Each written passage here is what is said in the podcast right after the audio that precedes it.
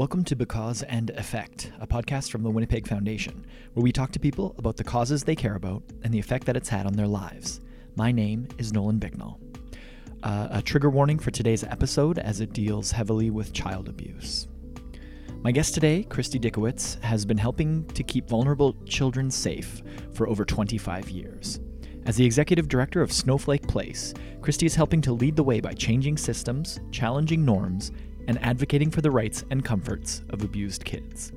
For anybody working within different structures or systems, no matter what they are, um, I think they'd understand this is sort of our opportunity to take everything that's ever frustrated us about our jobs and what we haven't been able to do for kids within the structures that we've worked in, we have the opportunity to change that because we're a community-based organization that isn't isn't as confined by sort of how business has always been done.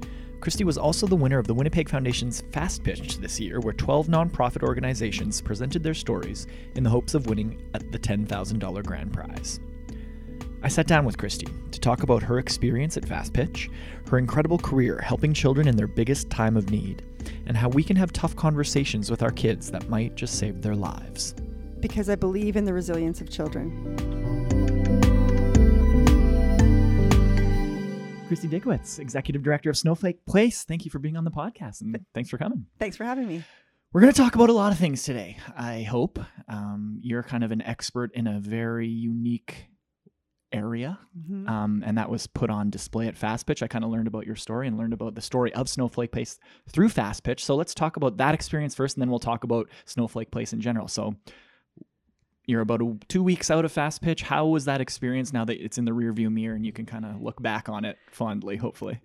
Very fondly looking back on it, but it was it was a pretty crazy process. I mean, I think I've had the opportunity through my career to do lots of speaking in different capacities, um, but never quite like that. So you know, I I was um, really proud of how everybody did because it's not a natural thing to do to get up in such a sort of high pressure scenario, doing things from memory in a very timed fashion, but um, it was pretty skill building. The the you were comfortable in front of a microphone, obviously, but I think what's the most interesting part about it is being vulnerable mm-hmm. in, in front of a microphone. So talk about that process and were you comfortable immediately telling the story and saying what you wanted to do or, or what was that like? Well, I think the process was cool because by, by the time you get there, you're really comfortable with your pitch. You really like the, the, the, the um, story you're about to tell. Um, but you also have to deal with the fact that you are emotional. You're telling emotional stories. All 12 presenters felt very connected to their causes and the rest of us felt connected to their causes. So that's sometimes that adds a lot of value when you're presenting, but you combine that with nerves, getting up on stage and doing things from memory and being phobic of blanking out and then running out of time.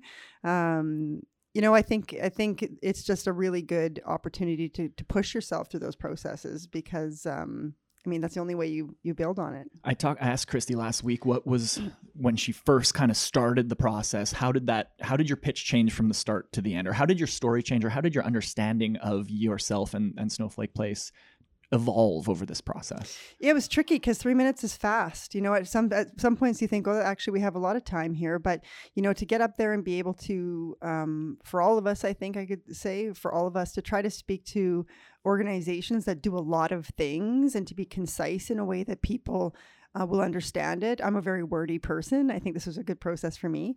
But at the same time, to be able to build a story in and build emotion in and be really clear about how um, important your ask is.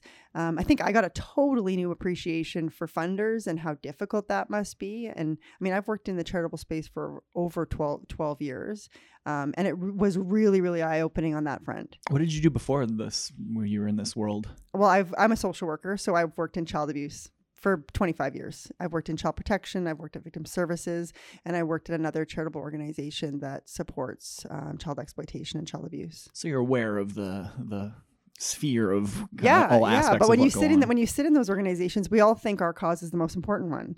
Um, of course we do. That's why we do our work. And so I think that's what was a little bit eye opening for me is you know when you first um, you know sign up or, or um, get chosen to be a part of this process you look at the 11, other 11 charities and you see a name of a charity and they might they, different ones mean different things to you in terms of just this name.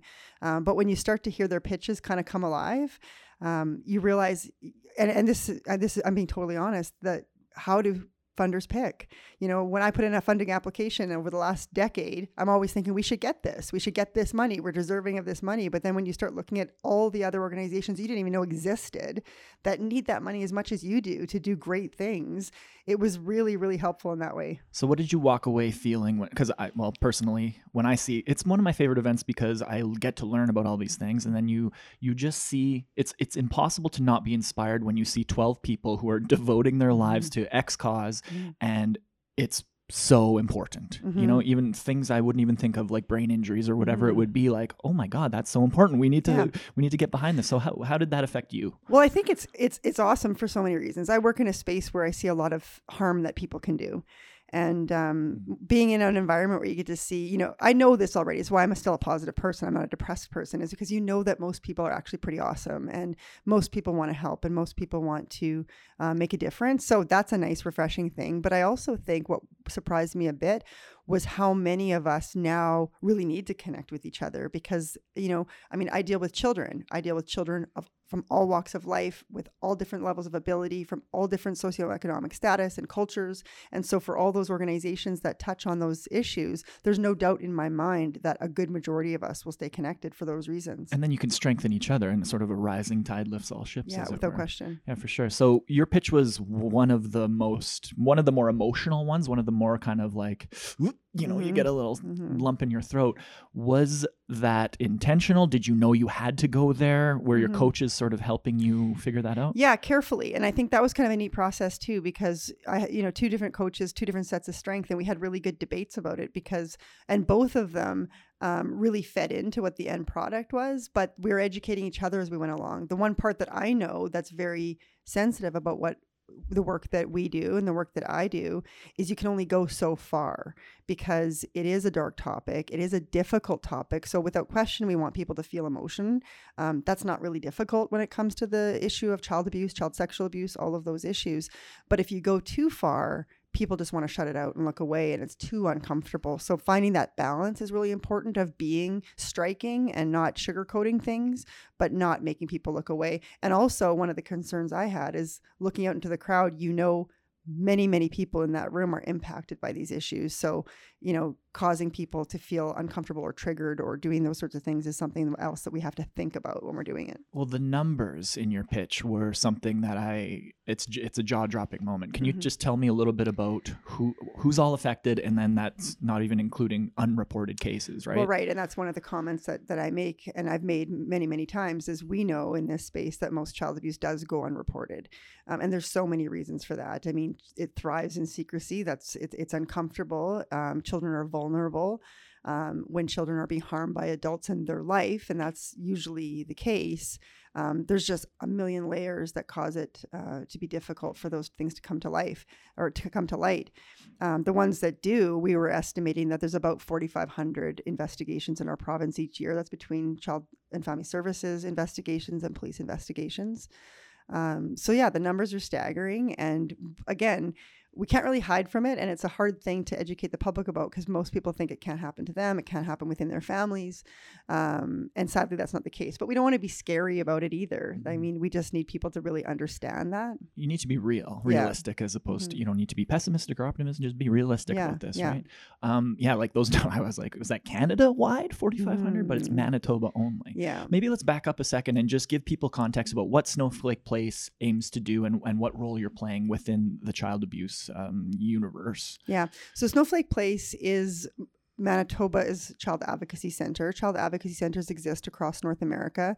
Uh, and what the Child Advocacy Center movement, if you will, um, was trying to accomplish over the last few decades, starting in the US actually, is really trying to integrate services that respond to child abuse. We have police, d- different systems come to play when there's a child abuse investigation or concern. So it's really trying to make it a child centered approach. What we have in Manitoba is a really good start if I'm being totally honest. So, Snowflake Place, we're sort of a central interviewing model where um, we have a small office. It is very child friendly. And when there's a child abuse investigation, rather than children being taken to a police headquarters or a police station, police can bring them to us. And we have two uh, forensic interviewers on site. All they do is interview children, and they're enormously, enormously skilled at that. Um, so children come to us um, and it's a better environment. And uh, we have highly trained interviewers to, to try to get the information and help them tell the story of what's happened to them. Um, at this point, very much being used in a criminal proceeding, a criminal process, uh, but it's also an environment where the other stakeholders involved can can sort of wrap around a child. So victim services um, tries to be on site when there's an interview happening. Uh, child and family services tries to be on site when there's an interview happening. In other integrated models, everybody lives together in one space, and ideally, that's the direction you want to end up. More of a holistic approach, mm-hmm. full circle, everything's being focused on. So, ha- is that a new model? Like, t- t- you've been in this space for a couple decades. Yeah. How has it evolved? What did it things used to be like? Like you mentioned, child centric. Did it not used to be that? It still isn't. If I'm being honest, okay, it still like isn't fully? very child centered. I think what we have, and I want to make it really clear, we have amazing people working in this space. People who go into law enforcement and decide to be child abuse investigators are pretty solid people who care about kids. You know, same with CFS. And we hear horror stories. There's you know bad bad stories in every profession, but the folks that go that, that dedicate their careers to be a doctor that specializes in child abuse or any such thing, they're pretty solid people. But we're all working separately. We're all working individually. So what ends up happening is, as much as we all want to put a child's best interest first, really we're meeting the mandates of our agency. So when there's a child abuse investigation, we're going out and talking to a child and really trying to get from the child what we need to accomplish our goals.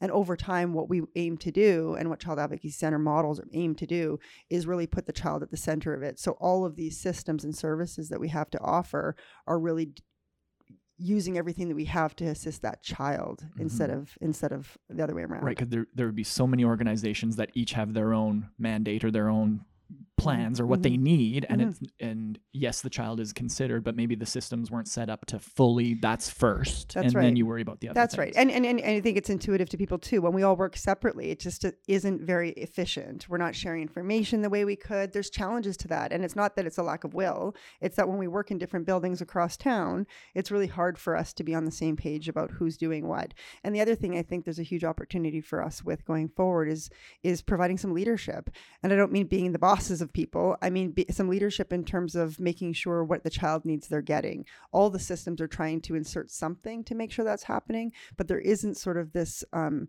nobody has the ultimate responsibility to make sure a child or their family is getting what they need. Are you hoping Snowflake Place becomes that sort of overarching? Without question, yeah, yeah, without question, sure. we need that. What what still needs to happen for you to be that uh, group? We're on our way, yeah. but there's a lot of work ahead. There's a lot of work ahead. Um, but the good news right now, I can say, is that um, all of the systems, all of the government agencies, all of the the partners that we would need to get this done are totally on side. So we're we're be- in the beginning stages of making something happen, um, but we're hoping to move pretty quickly and be able to talk a lot more about that in the coming months. Well, we're just learning about kind of what needs to happen in an all encompassing way, right? Before mm-hmm. it was kind of just like, oh, don't worry about that. We just got to get the confession. That's the most important That's thing. Right. And now we're starting to sort of look towards a, a full picture. Yeah. Um, did you were you the founder of Snowflake Place? No, no? it was set up about uh, six years ago, six. actually. And how did you get involved? What was the impetus for you getting involved? Well, they posted a position for an executive director. It was it's exact. I mean, it's it's it, in my world, in the world that I live in, it's my dream job because you know what? I've worked in this space for a long time. I've worked as in child and family services, doing abuse investigations alongside police. I've worked at victim services.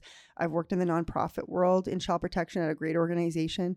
Learned a ton there about uh, what needs to happen, and had the opportunity there to work with other child advocacy centers. So um, when that position was posted, I, I, I jumped at it. It's a great organization. We have great people working there, um, but I also know the opportunity. And so for anybody working within different structures or systems, no matter what they are, um, I think they'd understand this is sort of our opportunity to take everything that's ever frustrated us about our jobs and what we haven't been able to do for kids within the structures that we've worked in, we have the opportunity to change that because we're a community-based organization that isn't isn't as confined by sort of how business has always been done. So it's pretty exciting.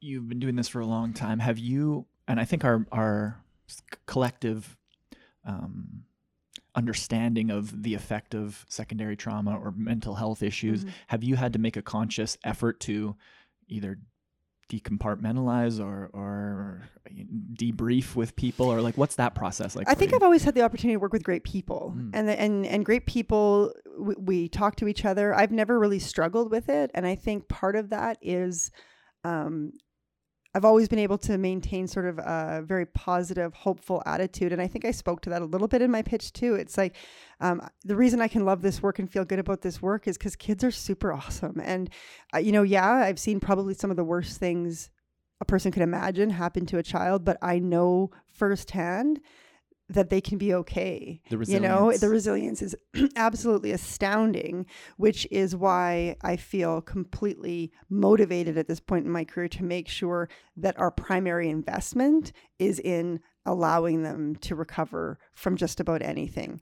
Um, so changing sort of that sort of focus on let's invest in what we need to do with all of the other things being equal, like being important as well in the background.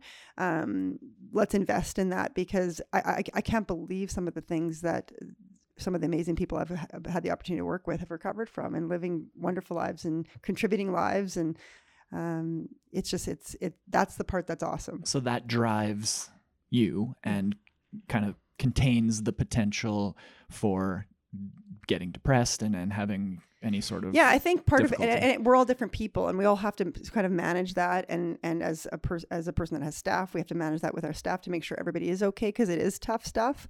But um, but I think for me, it's just knowing that we can make a difference. And I think it would be harder for me because I think I've just been drawn to this issue for whatever reason for a really long time. And I think it'd be harder just to be a bystander watching it because I'd be reading about it in the news because I always do when I see something happen, whether it's in Canada or somewhere else. You know, you beat me reading about it, but being in a position, particularly now, where you know I can get angry and frustrated that things should be done differently or we should be doing more, um, but I don't feel hopeless or um, you know I, I always feel like let's let's get on top of mm. this. We're going to try of course we need to start preventing this stuff better and there's great work being done on that front but we also know that the reality is these types of crimes against children are going to continue to happen. So let's just keep doing more and more and more so we're better prepared to support.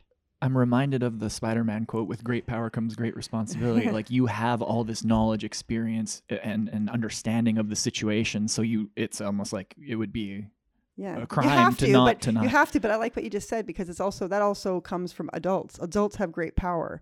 And Mm. so you know at some point in the coming months in the coming year we're going to be calling on manitobans to step up because i think the good news is most people really care about kids. And so as adults we all have that power and we all have that responsibility to kids. And so part of what we hope to do over time is really change the way adults, healthy adults in our community can support this issue because I think as much as we've said it in the past, you know, it takes a village to raise a child and all those wonderful things that we say, when it comes to child abuse, it falls on the police, it falls on child protection. Um, and really, what are average people supposed to do? So, we're really hoping to change that because we think our community is in a better spot to be able to influence the wellness of the community and assist our partners in policing and child protection and doing their work as well.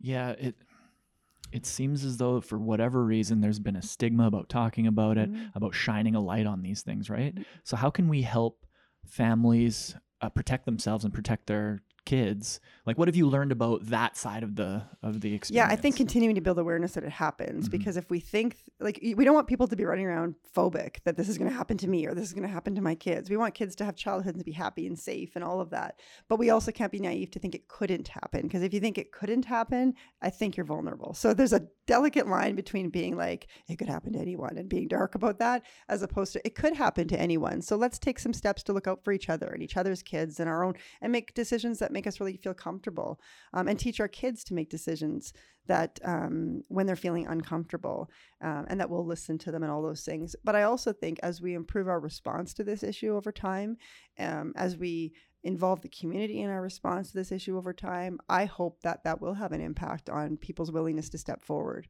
You know, I think it would be really daunting to be worried that something might happen to your might have happened to your child or something might have happened to you if you're a young person and who do I tell this big story to? So I think if we can um, break that down a little bit and make it a little friendlier in terms of how we do that, I think there, I just think there's so much we can do. as I'm not a parent, but as a potential parent, you don't want to be the one that ruins your kids' innocence Mhm. and being like, guess what could happen to you someday, Mhm. right?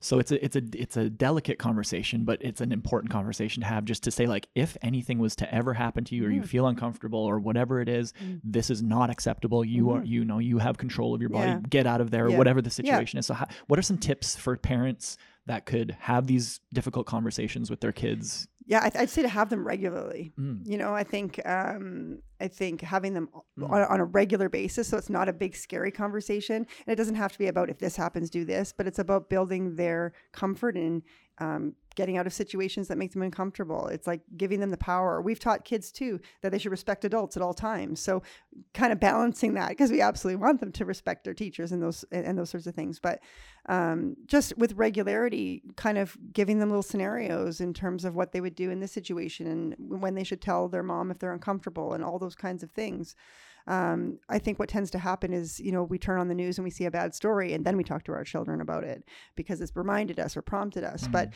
uh, I do have children and I'm, I can tell you with certainty, they don't do anything the first time I tell them ever. so wh- why would we expect them to retain that information Yeah, in a have- really uncomfortable situation? Have You- one conversation, be like, "Hey, done. Now Yeah. they're safe." Yeah, Yeah. that's tough. um, when when these situations, I don't want to. I don't want to make it into a gendered thing, but I feel like a lot of Mhm. times young girls, especially, are encouraged. Just okay, no, honey, just be quiet. Mhm. Just it's okay. Just Mhm. calm down and be polite. And and that can be misconstrued for if someone makes you uncomfortable, you don't have to be polite to them Mhm. anymore, right? Yeah. So how, like it's it's such a fine line to walk. It is. How have you? Is there any resources for people out there? Like oh, what, what what do you I think one of the best resources we have in this country is here in Winnipeg, and we have the Canadian Center for Child Protection, uh, where I happened to work before. Mhm. Um, they put out the best educational resources for parents on prevention, on ways to talk to your kids in a developmentally appropriate way. Because how you talk to a five-year-old isn't i- i- isn't the same as how you talk to your 15 year old but the conversations are equally important. And you know being able to talk to your kids in an age appropriate way from the time that they're young and all the way through and carrying that up it just builds their confidence. We don't want scared kids. We want confident kids. We want kids that feel like they can go into the world and navigate whatever situations life throws at them. So i would encourage anybody to go to the protectchildren.ca website just to get free resources from the center. Um, by far that's the best resource. Protect, protectchildren.ca. Yeah. Great. Um, I think part of it too is I remember my mom talking to me about things and I'd be like, roll my eyes, like, Mhm. mom, I know, you know, like whatever it is, whether Mhm. it's, you know, being safe, safe sex or anything Yeah. where it's, those are those awkward conversations. But in retrospect, now that I'm an adult, I'm like, thank Yeah. goodness for that woman. And they might roll your their eyes at you, but in the moment that they experience that thing that makes them uncomfortable, they're gonna be like, "Oh, that my mom told me about that, or my dad told me about that." Um, and so it's that sort of those practice situations where they get into them. You know, I, I I've often compared it to you know you're in a I've got teenagers. You go to a party and bad things are happening at that party and you're worried about somebody. We walk through scenarios like that because, again, you know, we all tend to focus on our own child and if something was happening to them, but also to help educate them on how to be a good peer. You know, I tell my son, like, you know, send me a text. I'll help figure out how to solve that problem without embarrassing the heck out of you in front of all your friends. But, you know, um, giving them scenarios to walk through, but what would you do if this happened? Or what would you do if that happened? Um, if you're at the park and you're with your friends and you're supposed to be walking home with your friends, but they take off on you and now you're at the park by yourself, then what? Like just just navigating different situations so it's not about some big scary incident, but just building their confidence the way you would with anything else. allowing them to know that whatever decision they make, they're going to be supported and Yeah. taking, you know, a lot of times I think some of the fears stem from I'm going to get in trouble, Mhm. especially with young kids. You know, like something bad happened to me, it made me feel bad. If I tell on them, I'm going to get in trouble, or especially if it's someone in a position of power Mhm. that is, uh, you know, abusing that power. And telling them that you're going to get in trouble. right. Right. So I think, you know, getting ahead of that kind of a concern where you're like, you would never be in trouble. There is never a situation where an adult, you know, takes a, shows sexual interest in a child or hurts a child where the child's to blame. Never. So for them to know that too. And when they're older, the conversations can be different because when they're older, our kids are aware of everything that happens in the news. So to use those examples to say, you know, um, there is absolutely no way that child's to blame for that behavior. It's always the adult's fault. It's hard to yeah, well the, it, because there's a, a you you say like don't worry if a teacher or anything you know if anyone an adult ever makes you feel uncomfortable it's never your fault but then at the same time you also have to listen and be respectful and, and listen to what they say so like Mhm. it's a hard it's a difficult conversation to navigate but so Mhm. important to have it Yeah. does it just get easier as you kind of have them you know I like it's going to be so. clunky I at think first so because this is we're, we're really focusing on it, all of it right now at once because it doesn't have to happen all at once. Hmm. It can happen in really subtle ways. I use one example that's actually um,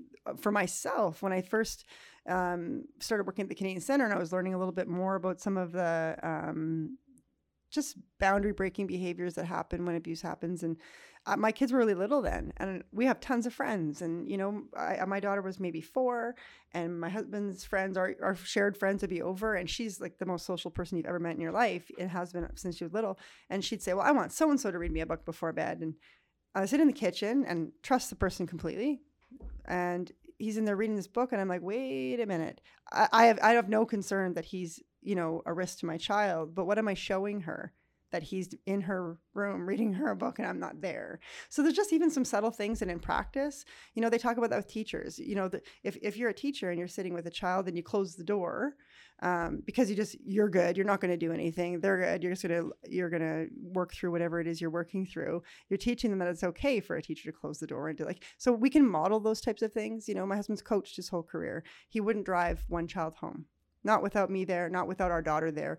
It's just not because he's concerned about a kid making an allegation against him, less so that, more so, he wants the student to know that that wouldn't be an okay dynamic, right? There's just certain things we put in place not to be phobic and scary, but just to create some protections and boundaries and things that kids should feel are their right. That that feels like next level kind of awareness of what the be- what the the subconscious lessons that you're teaching never mind the conscious yeah. conversations. Yeah. it's just like here's what's appropriate here's what isn't. Yeah and, and we as parents we have to respect privacy. Like i have to challenge myself. When my kids were younger where all of a sudden they want to i can't just walk into the bathroom when they're little because they're like no i'm having privacy. It's like oh yeah you're right. Like it is okay for you to have those things. And you know so we have to be respectful of those things too that's one thing my generation early i can't speak for my whole generation mm. but i mean that's one thing that i've been struggling with is creating boundaries mm-hmm. whether it's professionally personally socially so, how can parents have those conversations when you're the one that should be creating, you know, like yeah. you're the boundary maker. Yeah. And then you're like, actually, you can set your own boundaries. Yeah. Like, well, I think that's exactly the point is building that in as well. It's just over time, letting them set their own boundaries, letting them speak their minds when they need to, and setting the example that they can say when they're uncomfortable with something. Has there been a time as a parent where there's been a request for a boundary from your kid and you're like, that's a little much like or, you know what i mean? Yeah. or, or, do you always say like you know you'd want to nurture that um, out of them or into them well, but, depends if, if she's going somewhere or they're going somewhere i want to know where that is. They yeah. might think i don't need to know but i mean there's always those boundaries. It's just being conscious of it and, and we're never perfect. We're always going to make mistakes but that's why i say it's not a one-time conversation it's not a one-time lesson it's just sort of being aware of it all the time and if you think about all the things you teach your kids it's like build that in just build that into part of your part of your day. When they're going into a new situation i mean when they're little, you do it. If you're going into Mall of America or something, you create rules. If we get separated, this is what happens. Those are things. So why wouldn't we create those scenarios for when they're going for a sleepover or if they're going on a school trip or if they're going to camp or, you know, walk them through some scenarios where if you are feeling comfortable, what are you going to do? Who are you going to tell? Who's your person that you can talk to while you're there? Um, who's how can you get a hold of me? Like all of those things.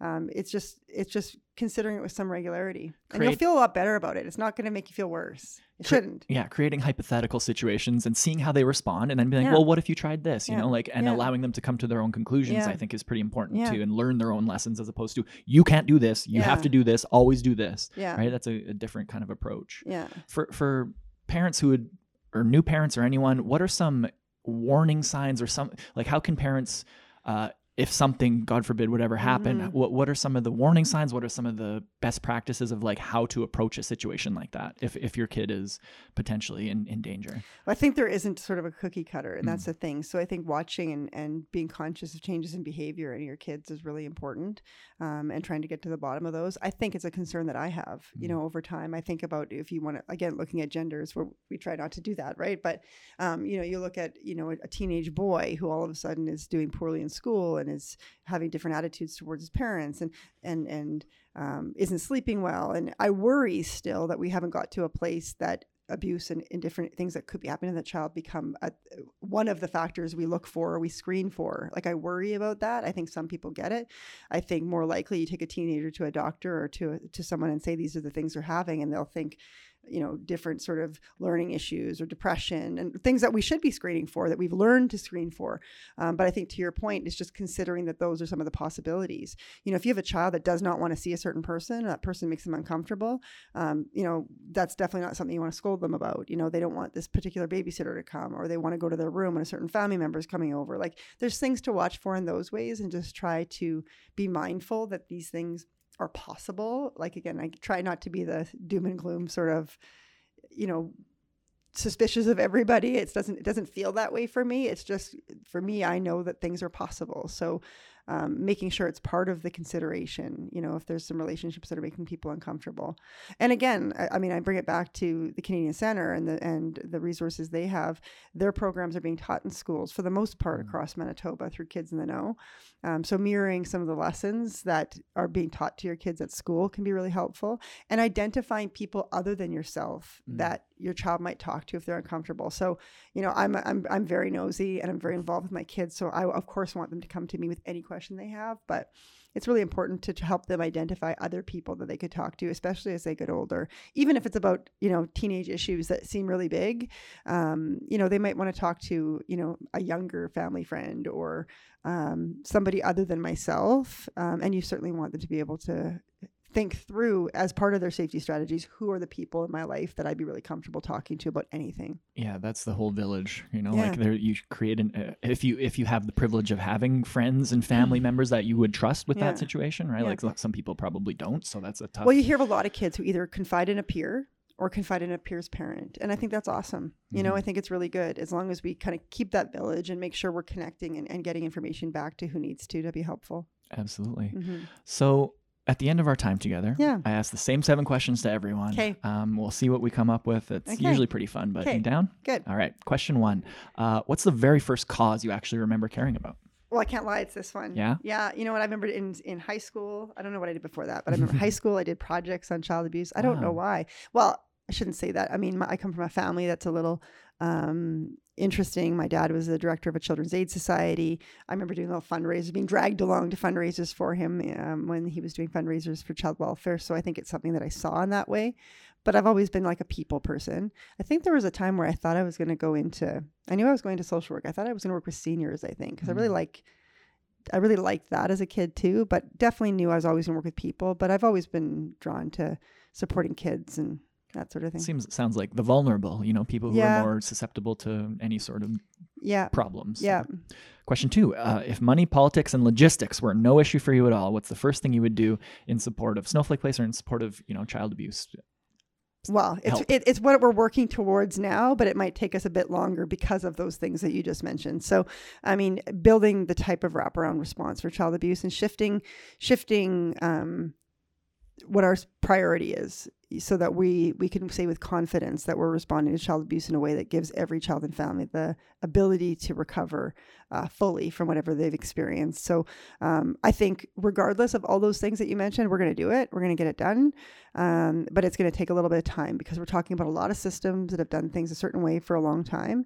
Um, but like I said, you're going to hear more about that in the coming months. Um, but if I could get rid of those issues, we'd have it done in a month. right. Well, and it's, and it's, about a cultural shift yeah, too, right? Yeah, because yeah. we have to change the way we socialize ourselves, even right? Because mm-hmm. there's so many situations and institutions that take advantage of keeping up appearances and mm-hmm. not rocking the boat and making sure everyone's uh, comfortable mm-hmm. and happy and like you don't want to say anything that could disparage right. someone right? Right. And now we need to like abolish that line of thinking right. and just focus on the safety and the well-being of that's our right. and, and, and, it is that you make a really good point because the systems are doing all they can and they're great. They're doing great stuff. And this is everything that we're talking about is just going to make all those things stronger because the the, the challenges to um, being as successful as we could be in child abuse really aren't anybody's fault right now. You can't really point a finger. Sometimes you can, in very rare cases. We all know that, but mm-hmm. um, sometimes you can. But for the most part, it's not anybody's fault. It's just that we're structured a little bit wrong, and we're gonna we're gonna fix that has the cultural shift happened or do you think we're in the middle of it or do we still need to no we're in the middle it? of it yeah, we're yeah. in the middle of it yeah. but i think i think we have a really good climate for it i think we have a really we have really great people who um, it's not hard to shift it'll take some time but it's not difficult because um, we've got a lot of good things to work with in this province. Yeah. And I, I think people in general, society in general, starting to understand power dynamics and Mhm. power structures Mhm. and how people have long taken advantage of them for personal gain and for and for abusive reasons or for Mhm. whatever it is. So I think that's a big component of Mhm. this is just understanding, oh, wait a minute, you should, you know, you talked about driving home. That's not necessary you're driving a kid home. Mhm. That is not bad on the surface, but it's what it says Mhm. quietly, Absolutely, right? yeah, about yeah. how how we've been set up for so long. Yeah. Yeah. Question three What is the biggest misunderstanding or stigma about your cause? I there's a few that I'd like to. I think I would speak to. One, um, that it is uncommon. Hmm. Um, sadly, it is extraordinarily common. It scares me um, how much might be going on for kids that we never hear about. We often don't hear about it till adulthood, if at all. Um, and we want to change that. So that's a big piece of it. Um, it doesn't happen within one culture or socioeconomic status. This is something that absolutely does not discriminate. Uh, so it can be happening anywhere. Um, that sounds really scary. I didn't mean to sound scary, it- but it really does happen in all communities and cultures and backgrounds. Um, and that's across the planet.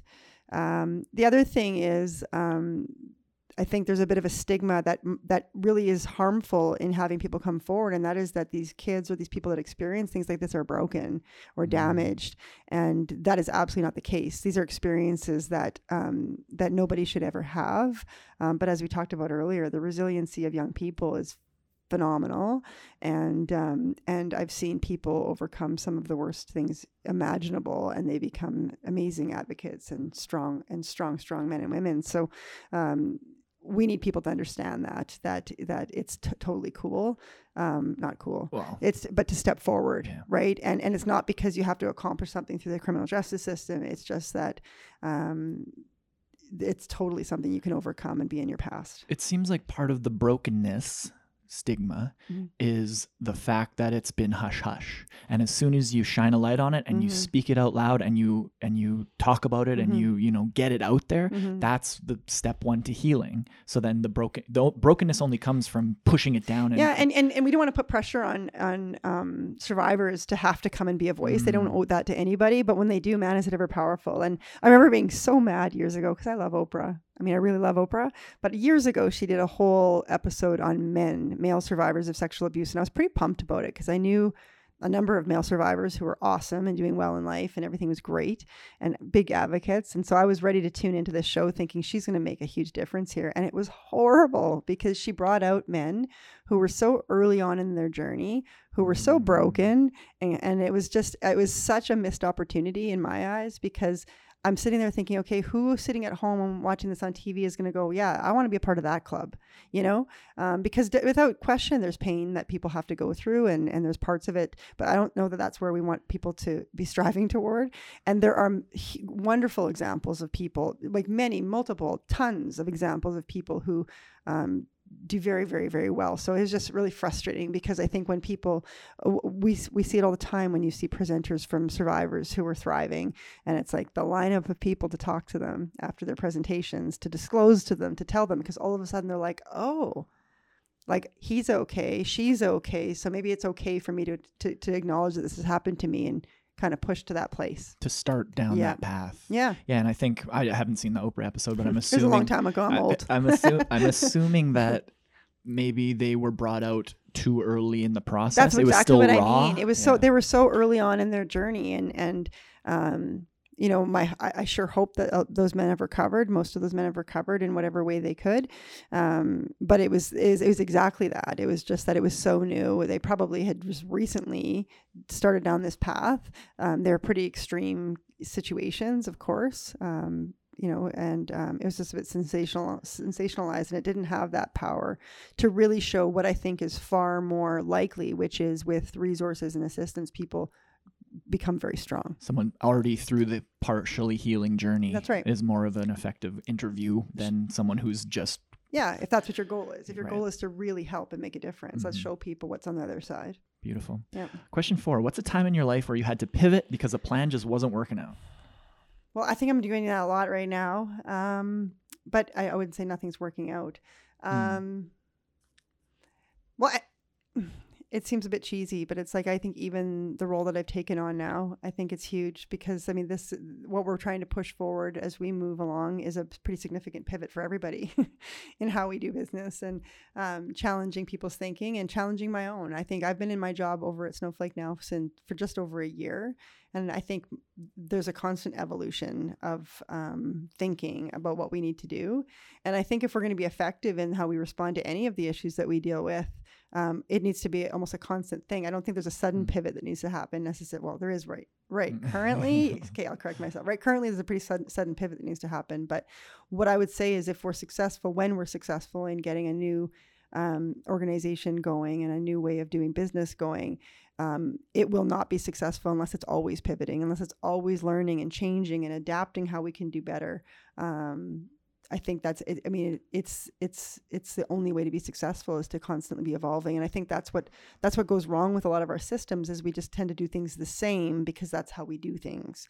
And so it's challenging those perceptions within ourselves and within the systems that are there. Yeah, it seems like when you're in this world that is with it currently almost in its infancy about how we understand mm-hmm. trauma even how we understand the social implications of whatever mm-hmm. happens you have to constantly be ahead of it mm-hmm. otherwise you'll get left behind when things mm-hmm. are when we're learning it as we yeah. go.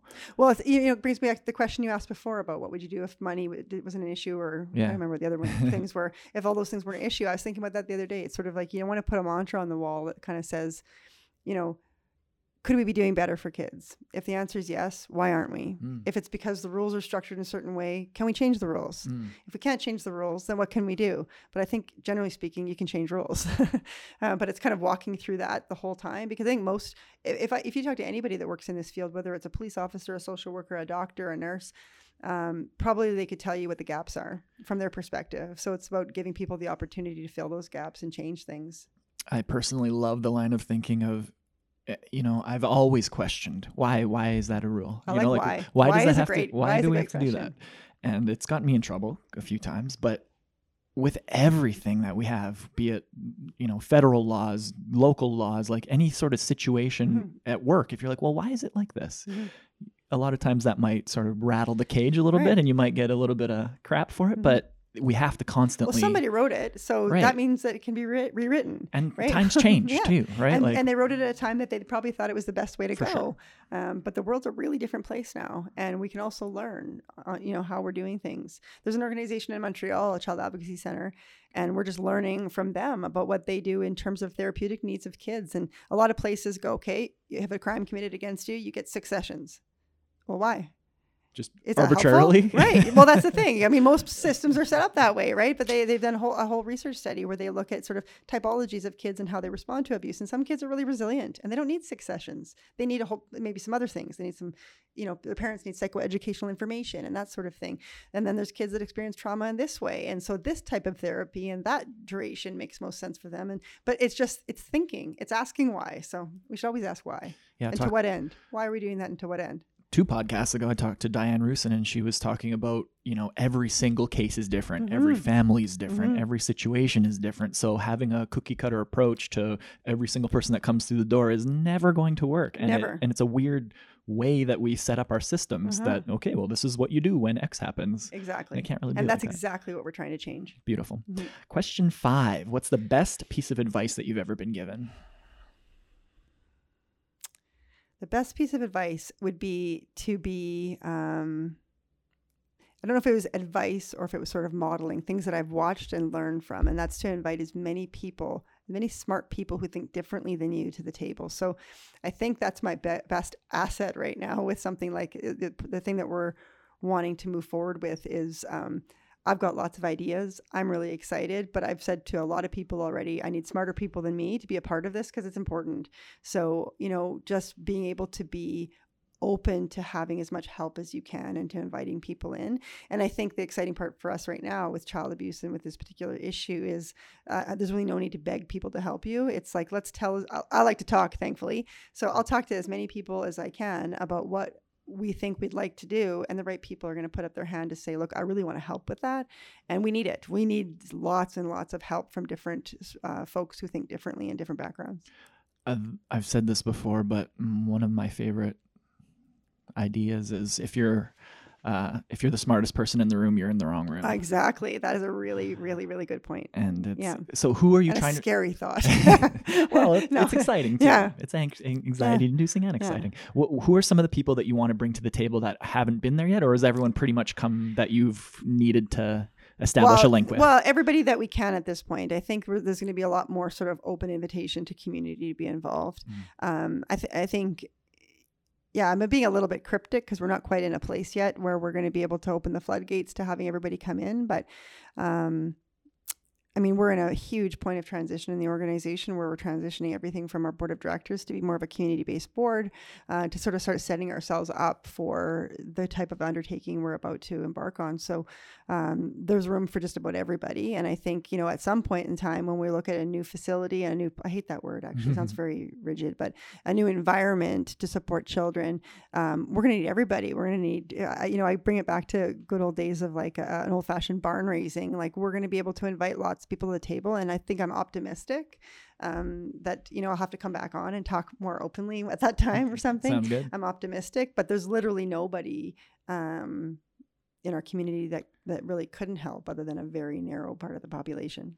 Well, and you're quite good at getting people fired up about the cause. I gotta say, like as soon as I met you, I was like, I'm in. Yeah. I'll go to war for you. Whatever you need, let's do it. Well, it's a pretty compelling cause, and I felt yeah. that way a little bit about the pitch because I listened to the other pitches and they were fantastic, mm-hmm. and their um, their um, not only were their pitches fantastic, their causes are fantastic, but when you're talking about child abuse and you're talking about dogs, it felt a little bit unfair on sure. that front. You yeah. know what I mean? But I mean, the rest of them, I mean, I, I never anticipated the outcome that, that came mm-hmm. because they're just so, so good. So uh, I hope everybody's listening to all those ones too and stepping up because there's no question that there's enough need in this community for everybody to get involved and it feels good to get involved. So that's kind of what the foundation's mandate has been in the last few years is find your cause yeah. and support it. We yeah. don't care what it is. Yeah. There's so many out there. Yeah. Just dive in, yeah. help out. Yeah. And you know, I'm hearing from lots of people. The one thing I will say is, uh, people are reaching out a lot actually. Oh, there's a Netflix series out on um, the trials of Gabriel Hernandez, I think is his name, boy in the US. It's a terrible case. Don't watch it if mm. you're going to be triggered because it's a very difficult case of a kid who has failed.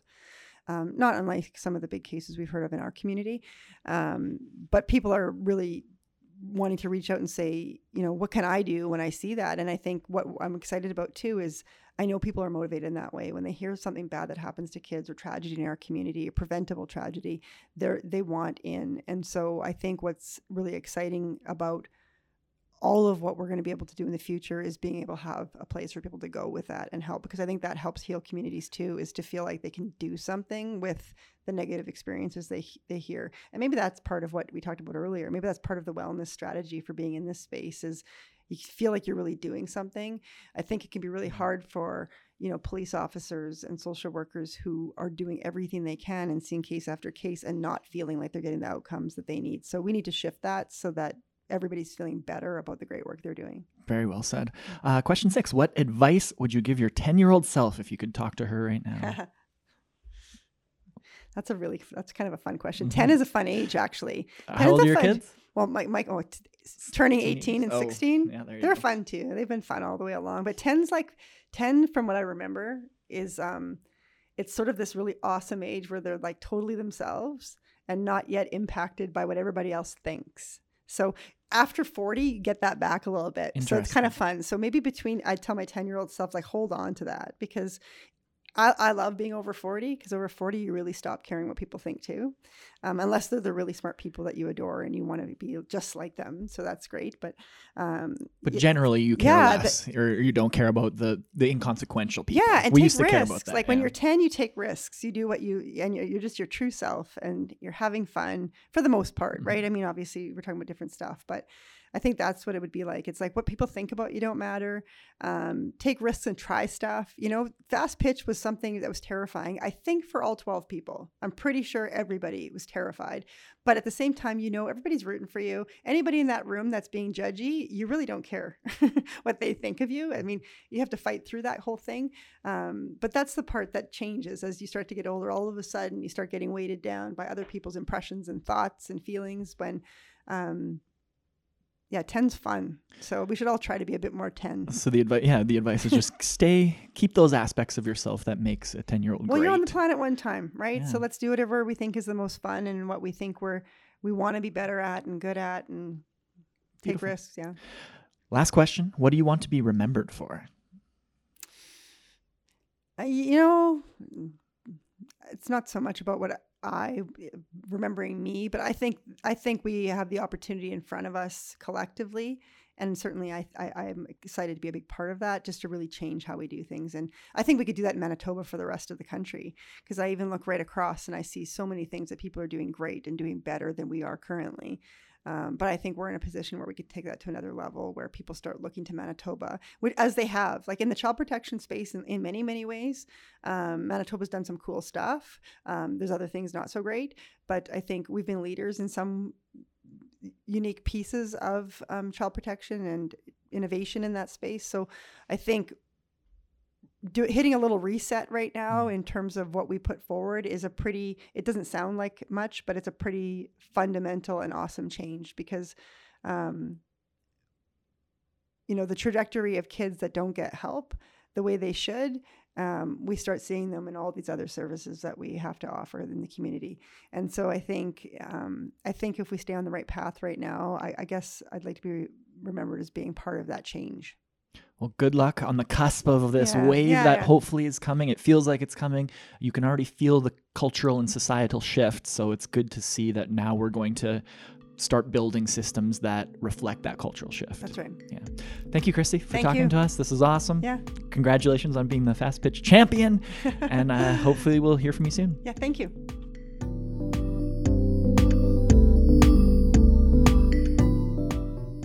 Thank you again to Christy Dzikowicz from Snowflake Place. An unbelievably valuable conversation, and I think the work that she and her team is doing is so, so great, and I'm incredibly thankful to get to learn a little bit more about it.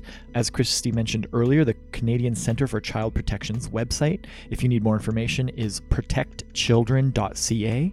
Again, that's protectchildren.ca. Some great resources there if you want to learn a bit more or just uh, educate yourself on how to talk to kids and how to how to deal with a lot of these difficult situations that unfortunately are part of our reality.